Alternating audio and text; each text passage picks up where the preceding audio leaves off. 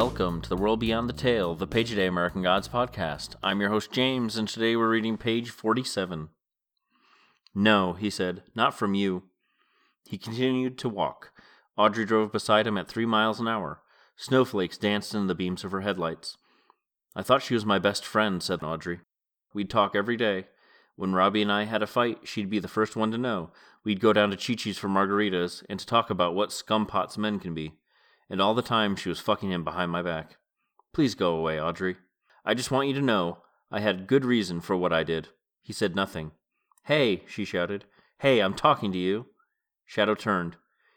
Do you want me to tell you that you were right when you spit in Laura's face? Do you want me to say it didn't hurt? Or that what you told me made me hate her more than I miss her? It's not going to happen, Audrey. She drove beside him for another minute, not saying anything. Then she said, So, how was prison, Shadow?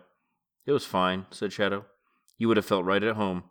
She put her foot down on the gas then, making the engine roar, and drove on and away. With the headlights gone, the world was dark. Twilight faded into night.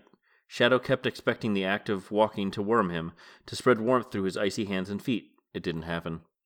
Back in prison, Loki Lyesmith had once referred to the little prison cemetery out behind the infirmary as the Bone Orchard, and the image had taken root in Shadow's mind.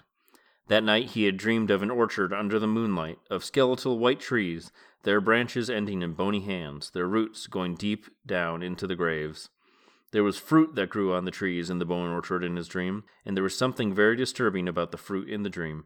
But on waking, he could no longer remember what strange fruit grew on the trees, or why he found it so repellent. Cars passed him. Shadow wished that there was a sidewalk. He tripped on something that he could not see in the dark and sprawled into the ditch on the side of the road, his right hand sinking into several inches of cold mud. He climbed to his feet and wiped his hands on the leg of his. And that's our page. So before I go on, um, as I was flipping to the page, I noticed yesterday's page, 46, said the world slowly began to lose light and color. This is, of course, literal as the sun is going down. However, it's also a metaphorical loss of light and color as Shadow finally gets to attend Laura's funeral and lower her. Man, he doesn't lower her, but he gets to kind of at least start to deal with those emotions. And I'm sure as the depression sets in deeper, it's going to result in a loss of light and color. So I missed that yesterday. It's not on this page, but I hope you'll forgive me in pointing that out. This page I suppose right now I should issue a trigger warning for violence and disturbing images if you decide to Google any of the things that I talk about today. So Shadow has an argument with Audrey. Shadow wins, I guess. He's still the asshole walking two miles in the cold to his motel and slipping into the mud. So it's relative, but I think in the end, yeah, it's a it's kind of a victory of sorts. I also enjoy that he is hoping that just the act of walking will keep him warm. And this is actually. This comes up again, where Shadow underestimates the distance or maybe overestimates his ability to keep warm. And it's also a really bad idea generally. You can't rely on movement to keep you warm in the cold. Please don't go out into the cold unless you're adequately prepared for it. And keep a blanket in your car, maybe some water bottles, just in case you never know. Oh, and if your exhaust pipe is buried, don't run your car. Anyway, sorry. Deviation. Here we get one of Shadow's. I think this is the first of Shadow's dreams, actually, isn't it? You don't discard in dominoes. Wow, my notes are shit. It's close to uh, the pile of dominoes. In a game of dominoes, it's called the Boneyard. But here it's a literal group of trees made out of bones, hands, fingers growing out of the branch arms, which is creepy. It also kind of sounds like parts of Coraline, but we're not going to get into that right now. It's a very blatant reference to Strange Fruit, 1939 song performed by Billie Holiday, written by Abel Meeropol. Black body swinging in the southern breeze. Strange fruit hanging from the poplar trees.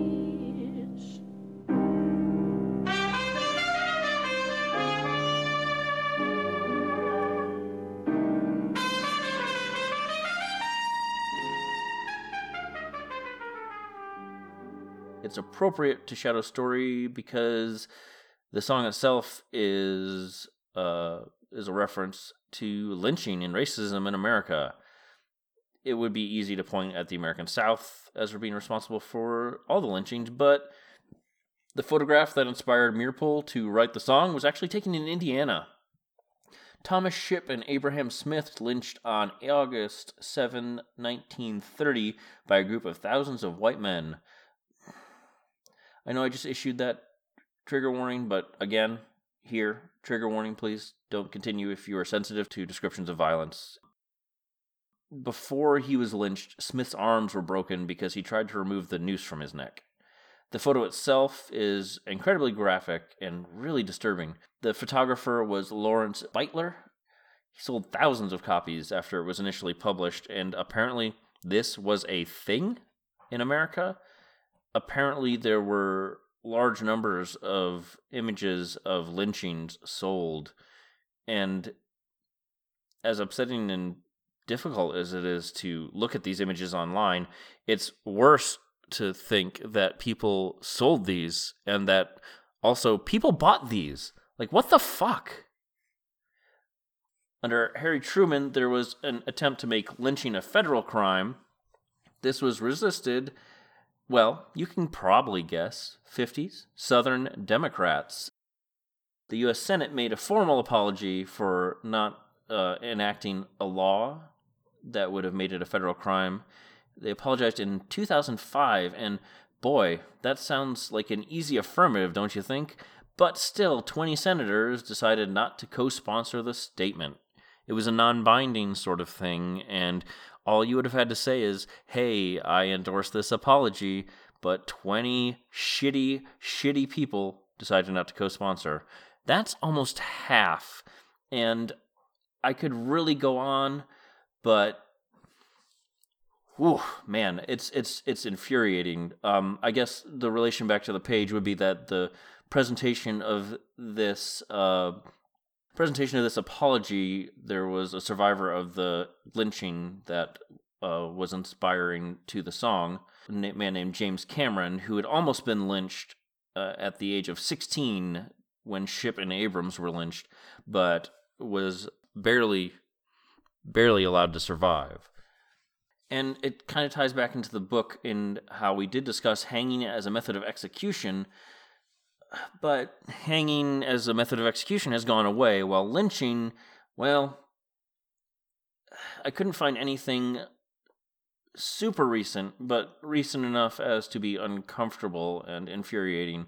Uh, 1981, a young black man named Michael Donald was lynched in Mobile, Alabama at the age of 20. So, much like we discussed that hanging has gone away, lynching seems to mostly have gone away, but it's not gone entirely. I'm not completely certain what to make of Shadow's dream here, except of the strange fruit reference. I guess the prison graveyard would be where they bury executed prisoners? I don't know. I don't know why you would bury somebody on the site where you murdered them, but different discussion, different day. I guess Loki's involved, so there's a definite callback to Gallows Dirt, Gallows Deals, Execution by Hanging, and various racial under and overtones. It could be a commentary on state run executions. It could be commentary on how people of color are more likely to be imprisoned in the United States or also put to death in the United States. But I'm not 100% certain on that. I don't I don't do dream analysis. But as it happens with dreams, Shadow can't completely connect the dots and remember when he woke. So he knows it was disturbing, but he can't make that connection. It is also a connection, though, since we were talking about Loki just a couple seconds ago, to Norse mythology, and so there's there's that little bit. But I think Neil is pretty blatantly referencing the Jim Crow South in the Jim Crow era of American history generally, put a pin in it. There's there's a few instances of hangings as we go through the book and more mentions as we go on. Shadow ends the page falling into cold mud, which is just just horrible. Like you can play sports in the rain or something and the grass is fine. It hurts, but you know, it's fine. But cold mud, oh, there's nothing worse. I don't I don't really like mud warm, but cold weather, either cold rain or in this case snow and mud, mm, no thank you. That's all we have for the day, though. So if you'd like to get in touch with us, it's theworldbeyondthetale at gmail.com and on Twitter at worldbeyondpod. I'd like to say thank you to Julian Granganage for his version of St. James Infirmary Blues that we use as our theme song. Thank you for listening. I'll be back tomorrow for another page, and remember, only the gods are real.